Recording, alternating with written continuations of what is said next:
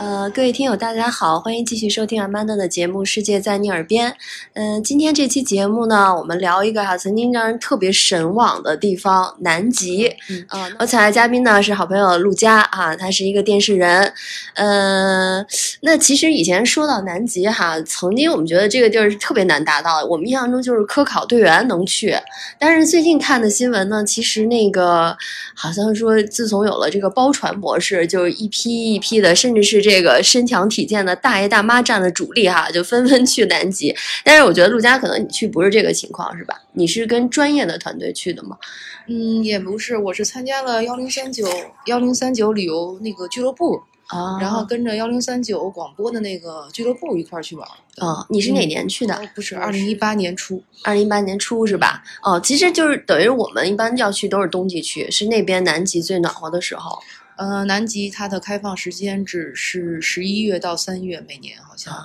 这个是它的夏季。嗯嗯也是非常冷，但但是平常它那个已经是冰面会化掉，然后船能进去，哦，要不然平时它就是一大块冰，可能。就是已经是那个那儿最暖和的时候了哈。对，夏季、嗯大概在零下十几度，嗯，有的时候能达到零上，好像白天。啊那说到这个哈，就是去南极，大家觉得挑战一个就是冷，对吧？呃，就是去之前，嗯，被交代要穿成什么样儿啊？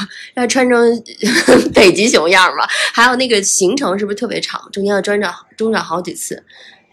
嗯，它有不同的组合行程，可以飞机去，可以船去，嗯，嗯，模式还是挺多的。你当时是什么嗯一我们个当时行是程？坐船从阿根廷那边进的南极圈，嗯，当之时前飞呢是要飞到飞哪儿？到阿根廷。直接中间还得中转是吧？啊，对，二十四小时吧，飞行时间，整个飞行时间大概二十四小时。哦我们是两批，一批是在我们是在法兰克福转的机，还有一批嗯是在达拉斯转的机。嗯，哎，这个就有点意思了啊，就是大家可能不同的组合去这个地方，那去南极得办啥签证啊？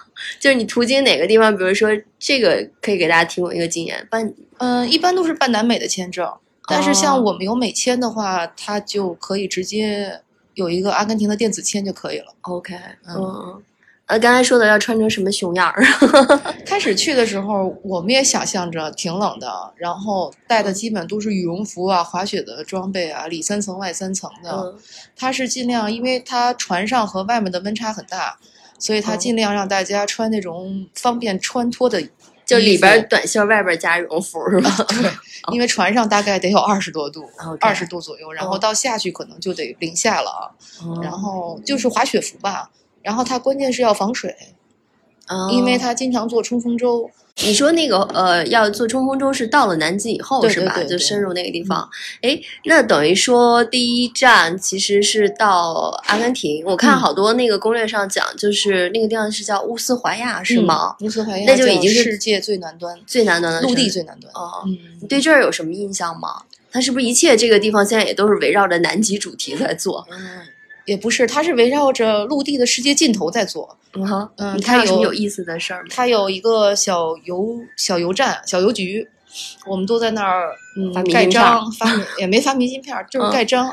嗯然后那个老头儿挺有意思的，他他叫世界最难的，最陆地最难的一个邮局。嗯然后那个老头儿是因为给这个在这个邮局服务了很久，然后乌斯怀亚政府就把这个邮局给了这个老头儿， 然后可以让他继承他的孩子还可以继承。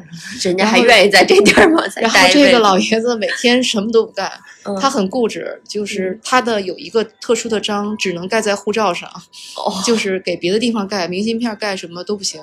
嗯它有一些特别的小章，它会可以给你盖在明信片上，嗯然后盖一个章要也要收一美元还是几美元，然后护照是要三美元，我记得。哦，然后这个特殊的这章个儿特殊嗯的章只能盖在护照上，哪儿都不 让盖，就是给他盖他自己规定的是吗？他自己规定的。那别人往那护照上盖这张以后，他们嗯，嗯什么样儿？你能描述一下吗？他盖他护照那上个那张，章是特别大的一个章，还有一张还有一张他的照片，然后写着 那这个，完全是自恋到一定程度了。嗯，也不是，还挺有意思的。嗯嗯然后这嗯政府呢，反正就是也没有让他退休啊什么的，就等于嗯把这个给他了，所有收入其实就等于是他自己的了。嗯然后乌斯怀亚政府也不收了这个，就因为奖励他吧，算是一种说他服务了好像三十多年，嗯，哎，我觉得这堪比哈，就是一南一北俩老头儿，就是北极大家去看圣诞老人，南极其实大家可以去这最南端的邮局的老头儿哈，嗯，然后呃，对，盖章，嗯、那这个小镇呢，其实除了这个老头儿之外，嗯、住的人多吗？嗯，还可以，嗯也挺有挺多居民的。啊然后嗯我们一下了，因为他也要从阿根廷飞过去，也挺远的，飞也飞了大概得有一两个小时吧，好像。下了飞机就看到有小孩在。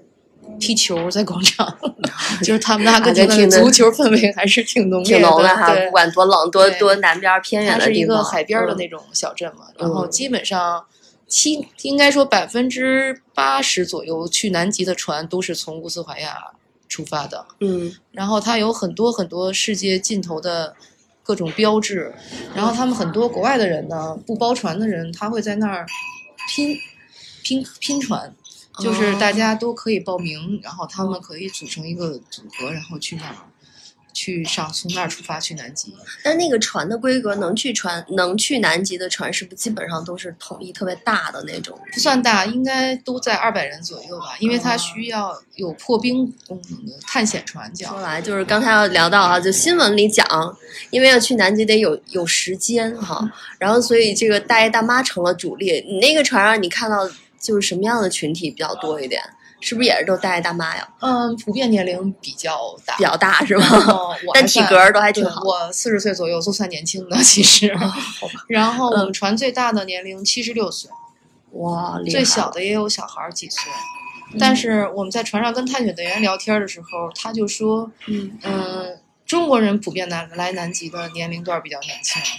他说，其实在国外必须要，就是真的是要积累很，就是财富积累到一定程度，有才很能大来收入了以后，他们都是岁数大的人才会来南来南极。他其实认为，像中国这种二十多岁人就报就参加南极团的，他其实觉得还是挺惊讶的，就是因为也对对他们来说也是一笔可观的费用。我问了问美国的朋友，嗯，他从美国要报南极团，好像也要四五万人民币的样子。那普遍就是像比如你参加的这个团，这次是我们是九到十几万都有，九它到十跟几万，跟你住的那个舱舱位有不一样关是系吗？对对对哦哦还是挺疲惫的。我们这趟不算长的，我们十六天，啊加上阿根廷一地，嗯，我们汇合了一个别的团，他们是三十多天，加上南美四国。累死了，对，太辛因为苦了飞一趟嗯南美还是挺疲惫的。啊对，我觉得这种设置哈，就是比较符合，就是比如中国人那种，就是来都来了，因为其实你去一趟南美也很远了，对然后就一定觉得一趟把南美和那个南极对对都对游了哈。南美嗯还是挺值得一一逛的，我觉得确实风情不太一样。啊嗯，哎，那从乌斯怀亚这儿开始就已经破冰向南极进发了。嗯，嗯，我听所有人说，这个最最难过的就是一个叫什么海峡来着？西风带德雷克海峡，德雷特海峡是吧？就所有人都已经颠得快晕吐了，是吗？你当时经历的是，因为运气好，可能呃风不大的时候，它会比较平稳。你没有，没这有个地方叫嗯杀人的西风带。 OK，它是一个三百六十五天都有风浪的地方，躲不过去 是吧？对它嗯可能用行话说它是涌比较大，它是漩涡型的，它不是浪的概念，颠嗯着走。就是浪是波纹，涌是在底下转那种。哦，这样就没有人到这儿不晕船，然后探险队员说他们要很长时间不上船的话，嗯他们偶尔走一次都会晕船。是吗？你当时感受是怎么样？我还好吧，我不晕船，所以我的就感就还可以。因为我我听说最好起多人码是我就最把起鸡码绑在床床上，不能哦动，一动就颠，是吗？我最起属马属于只有百分之五没有吃药的 人群，吃什么防吃晕车的药晕？船药。因嗯我同屋睡了，我同屋基本上四十八个小时没有下 床，他是已经晕过去了 吗？就是他就是不能站起来，他站起来就想吐，哦，是吧？ 就是我嗯平躺着颠没事儿，站起来就平很躺着晕没事儿，然后就吃药睡觉，吃药睡觉。他是四十八小时几乎没有进食进水，嗯，就喝了点水。就通过这个海峡需要，三天吧，三前天后的前后都需要三天。那真的就基本上那个时候是不是餐厅没有人在吃饭， 嗯，反正早上起第一天早上起来，餐厅挺少的人。 是吧？晚上吃了也得吐。 我嗯建议以后给大家配那个就是打打点滴或者口服流食，就啊、那经反正过嗯早上起来去嗯餐厅的时候，第一人特别少，像我们这种能坚持吃三餐的，就在船上简直是凤毛麟角 了。你可以啊，然 后是我，然后早上起来，大家都第 一句话问你昨天吃了几片药？ 一般要吃几片儿呢？不是，他就是难受你就吃呗，反正难受就吃，好多人都是几个小时以后就吃一片，几个小时就吃一片。但这个也没有办法预防，是吧？就是根据你的体能到时候怎么根据你自己晕船的情况，然后我也不行，我要坐在那个餐厅坐时间长了，我也我也觉得反胃，我也就回去躺着去。嗯，但是就是还能站起来走到餐厅再回去，就是这你就比别人也就强这么点儿。但是嗯像有的严重的人，你像我们一块儿去的朋友，那人三天我就没见他出过屋，就在床上躺着对，就在呢。床上躺，嗯，那个还挺痛苦。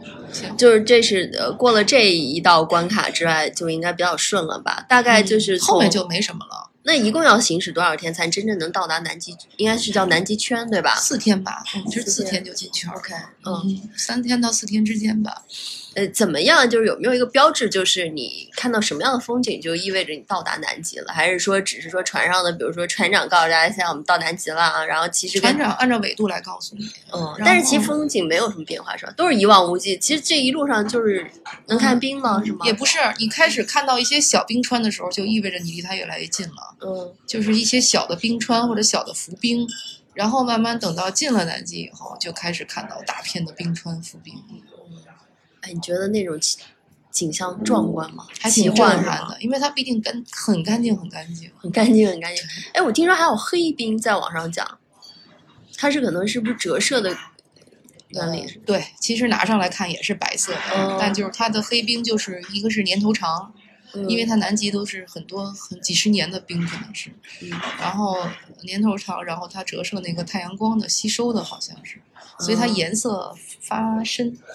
我们它严格意义上说是不让拿的，但是有时候我们反正出去做村风出去，太检队员有时候说可以捡走，就是因为它漂浮过来的嘛。我们嗯我们尝试过拿它泡泡饮料、泡水喝、我听泡说酒喝，还挺对对好对的对，。我看到网上也也有人说这种体验，就是把它把这种冰放进去那个放到泡红 whisky，酒里嗯，对对，完嗯口感怎么样？ 是比一般的水要更纯净、更好，是吗？说不出来特别大的变化，但是你就感觉喝着挺清新的，确实是，嗯，比咱们那种冰块泡出来的感觉要那种。嗯，估计咱那杂质太多了。啊， 对嗯对，然后还有说，你看，除了这种黑冰，还有就是说，远处的冰山它其实是那种呃蓝色的，是吧？反光。有蓝的有绿的折射出来的哦，它是根据海水的颜色折射出来的，好像是。你觉得就是用普通的相机能拍出这种奇幻的感觉吗？嗯，差不多，好多是人吧还都 拿手机拍呢。哦，你还特地带了个相机是吧？嗯，对，好像去南极一般大家都带相机。嗯，哎，刚才你讲了，就是呃需要做冲锋舟是吧？嗯，这个时候是就到了南极是怎么一个行程规划呢？就是什么？他还是挺严格的，完全跟着探险团走。然后探险船每天在船上给有讲座，给你讲一些南极的知识。嗯然后都是老外嘛，他们那探险队员，然后做他就是每天他们行驶到哪儿，他觉得今天风和日丽的比较好，嗯他就可以给你放冲锋舟。他的旅游游览项目一个是冲锋舟游览，就是一个小时吧，差不多哪儿在坐冲锋舟上十个人一个舟带你转一圈儿，他提前给你编好组，然后还有一个嗯，就是他觉得哪儿可以登岛，嗯，就是他们好像有一些申请或者一些定点儿的地方，它可以登岛登上陆地，嗯就可以安排你登陆地，然后他会把所有的人分开，比如用冲锋舟接送你，他都是把船停在那个中间的地方，然后都是用冲锋舟来接送，船不靠岸。也不靠陆地，这个你说的探险队员是只负责你们这一艘船的吗？对。哦，哎，那同时期是有很多艘船都可以进吗？还是说它按顺序就可能？大家可能有周期性质吧，比如排好了吧。哦我不们是像景点儿似的吗？这船跟那船跟那人说，哎，来了，老弟，我是吗？们没有有这种。 碰到过别的船的人，在那个地方很难找方向，对不对？很啊，难。或者什么啊？对，说到最核心的，就是大家说去南极是抱企鹅，对吗？其实好像真的能抱吗？我记得好像说那个要必须在五米之外的距离看，是吧？有很可严格的以规定。对他，他都是探险队员先要上，比如说上陆地的话，探险队员先要上去。你在出风舟上呢，你是根根本就不可能接触他的嘛。嗯。然后，如果在上陆地的话，会有可能接触他。探险队员会给你规划好路线，你怎么上去，怎么下来。嗯他会拿那个小旗子呀，或者那些那个围栏绳儿，然后给你围好一条通道。跟着他的脚跟着步走嗯他，对，让他，然后让你走这条道儿，然后让你不要大面积活动，然后也规定离企鹅只能必须得五米远吧，除非它嗯靠近你，你不能主动接近接近 它。有企鹅主动靠近你吗？嗯，也有离得特别近的吧，嗯也就在触手可及的地方，但是说不要碰它，就不能动是吗？不能嗯动它，不能抱它，不能近距离的接触它。心里是不是很痒？还好吧，它们臭臭的， 也啊不哎想再离它很们太近。臭是吗？我们后来都有经验了，那冲锋舟一离得近了，都能闻见那个那个一看到一块陆地，就说啊，这块肯定有企鹅，因为为闻着很味。儿了，对，因为很臭。那就只能是照相对 吗？嗯，你哦可以跟着他们照相，你或者他离你近的时候，你也可以照相。然后我们离得嗯最近的时候，就是一块一个企鹅站在一块石头上，然后我们都在那石头那儿跟着它 照相，然后纸都快站不 下了。那个小企鹅呆若木鸡的、吃惊的望着我。嗯诶，好像那企鹅也有不同种是吧？就能看到那个什么传说中的帝企鹅吗？帝企鹅只有在南极的极点才有，哦别的地方没有。极点呢是，它就是一其实极点就是一大块冰，然后那个只能是从智利好像那边坐飞机才能过去。是不是也只有现在目前只有探险队员才能去啊？嗯，也有游客，你要是有资金支持的话，也会有 去。私人飞机哈、嗯对那啊种大罗亨儿罗红不就飞过去了吗？哦，拍了那个拍了帝企帝鹅，企鹅哎，我估计他就是为了拍帝企鹅去对的对是对吗？，那除了企鹅，就是每你们的探险经历还有什么有意思海的项豹目？、鲸啊，鱼，忘了，还有这么多动物呢。对，啊，据说还有好多鸟儿是吧？啊，对，嗯鸟、海鸥，嗯各种海鸥。嗯，反正有一个船遇探探险船遇到了那个鲸鱼跃起，翻尾巴是吗？对，翻尾，翻尾。那然个后据在说好船像边是上翻尾，挺危险的呀。是挺危险的。有时候离得近的还是挺危，挺危险。海豹的种类还挺多的，嗯海企豹鹅是那个就是那样那样那样搓着往前走的那种是吧？有各种海豹 各种的啊、这个也只能是远远的看，不能近距离的，进不了，嗯就是求抱抱都不可以是不吧？嗯可以呢，它不让你触碰南极的任何的动物，因为怕把你的细菌什么带给它。嗯 像呃那个这些探险队员给你们讲的，有没有什么？就除了这种不能走进，有没有特别其他的可以跟我们分享？就是怎么样去保护这个南极环，尽量不不损害到它？有什么严格的规定吗？ 我觉得尽量不损害它，就是少去。你看完了，你就说尽量少去 是吗？因为人走过就啊，除了留下脚印，严格意义上说，什么都不要留下。嗯，不要拿拿走南和南极的任何一样东西，嗯中国的大妈遵守的还好吗？挺好的啊。啊， 是吧？ 也觉得这地儿真是唯一这么稀罕的地方，得保护好我了哈。觉得中国人出去的时候素质特别高。 哦，是 吗？可能就是对于我们一般游客来说，这个活动是比较受局限的哈。那探险队员一路跟着你们，就是他们有没有跟你们分享过一些在探险过程中有意思的经哎历？他们好多人的个人经历挺有意思的。我有一个老大爷，老大爷，哪国的呀？美国人啊，嗯威斯康星的大学教授，嗯，八十多号，他几次到南极了？他说他到过南极五六次了吧，然后到北极也多少次。我们探险队船上探险队员可能是因为我们中国有中国团嘛，所以他特意配了有两个中国人。但是两个中国人也基本上是美籍那种或者别的国籍的，嗯，就是他那个船很复很国籍很复杂，然后每个人都是一方面的专，每个研究生物的专家，有研究专门研究海豹的，啊专门研究冰川的，啊专门研究海洋的呀。啊我们当时还挺有欲望的，说，哎，这这个工作还不错， 想试吧，试吧，是吧？嗯因为那个中有一个中国人，还是北京人，嗯，一小女孩然后学电影就的，做这在个美国学电影，那他那他怎么可以成为探险队员吗？他们就是去在美国，他有这个招聘的歧视嘛，就是体能体能或者什么对他可以考虑，但是他不看你的专业吗？比如电影儿，那他就是可能是也有这方面需要做一些记录。我们老在网上看到一些，就是比如说什么北极熊没得吃了什么的。那在南极的这个生态链现在还是比较完好的嘛？就是企鹅宝宝和海豚宝宝，它们有足够的东西吃吗？ 感觉还行吧。感觉还行是吗？你看到过他们在怎么捕食吗？捕鱼啊，嗯企鹅就是像咱们那跳水一样、跳进水里头，游游的好快啊，哦，哎，我看到网上有一个知识说，说企鹅的速度应该是每小时三十六公里。哎对，很快很快。啊对，说说人类的那个其实记录记录才是每小时三十七公里。它在我们船边游过的时候特别快，一群企鹅唰哗哗哗的就游过去以了。迅雷不及掩耳对盗铃 之势。当时我们还以为是小海豚、小海豚或者小什么，后来一看它跃起，它也跃起来，嗯然后一看是企鹅，我的天呐，啊，然后就是游的好快啊！这企鹅是会游泳的，不要对大家印象中它只有两个腿儿这样拽着走，啊是吧？对对吗？哦然后他们特别有意思，他们经常排着队到岸边儿，就像跳水一样，就一个一个扑腾扑腾扑腾扑腾跳下去。就跟那个什么美国的那个电影《出水芙蓉》是吗？嗯一个一个一对对个 摆着姿势跳下他们去。很有很有那个条理性。然后，嗯、他们自己有一条通道，嗯，然后如果我们要走到哪儿碰上那个企鹅通道，如果企鹅要过来是要给企鹅让路的，啊停在那儿，那是人家是主人嘛？然后企鹅就会特别快的从那通道上出下去，然后他们就每天就有这个模式，好像是嗯从这儿到这儿，然后怎么，然后去下水，然后吃鱼，他们也吃鱼，吃嗯水里的鱼捕鱼，早起那个下水运动锻炼哈。嗯。嗯诶说到吃鱼，但是我看到网上好像说，比如说海豹，是不是有可能还会吃海豚、呃吃吃企鹅呀？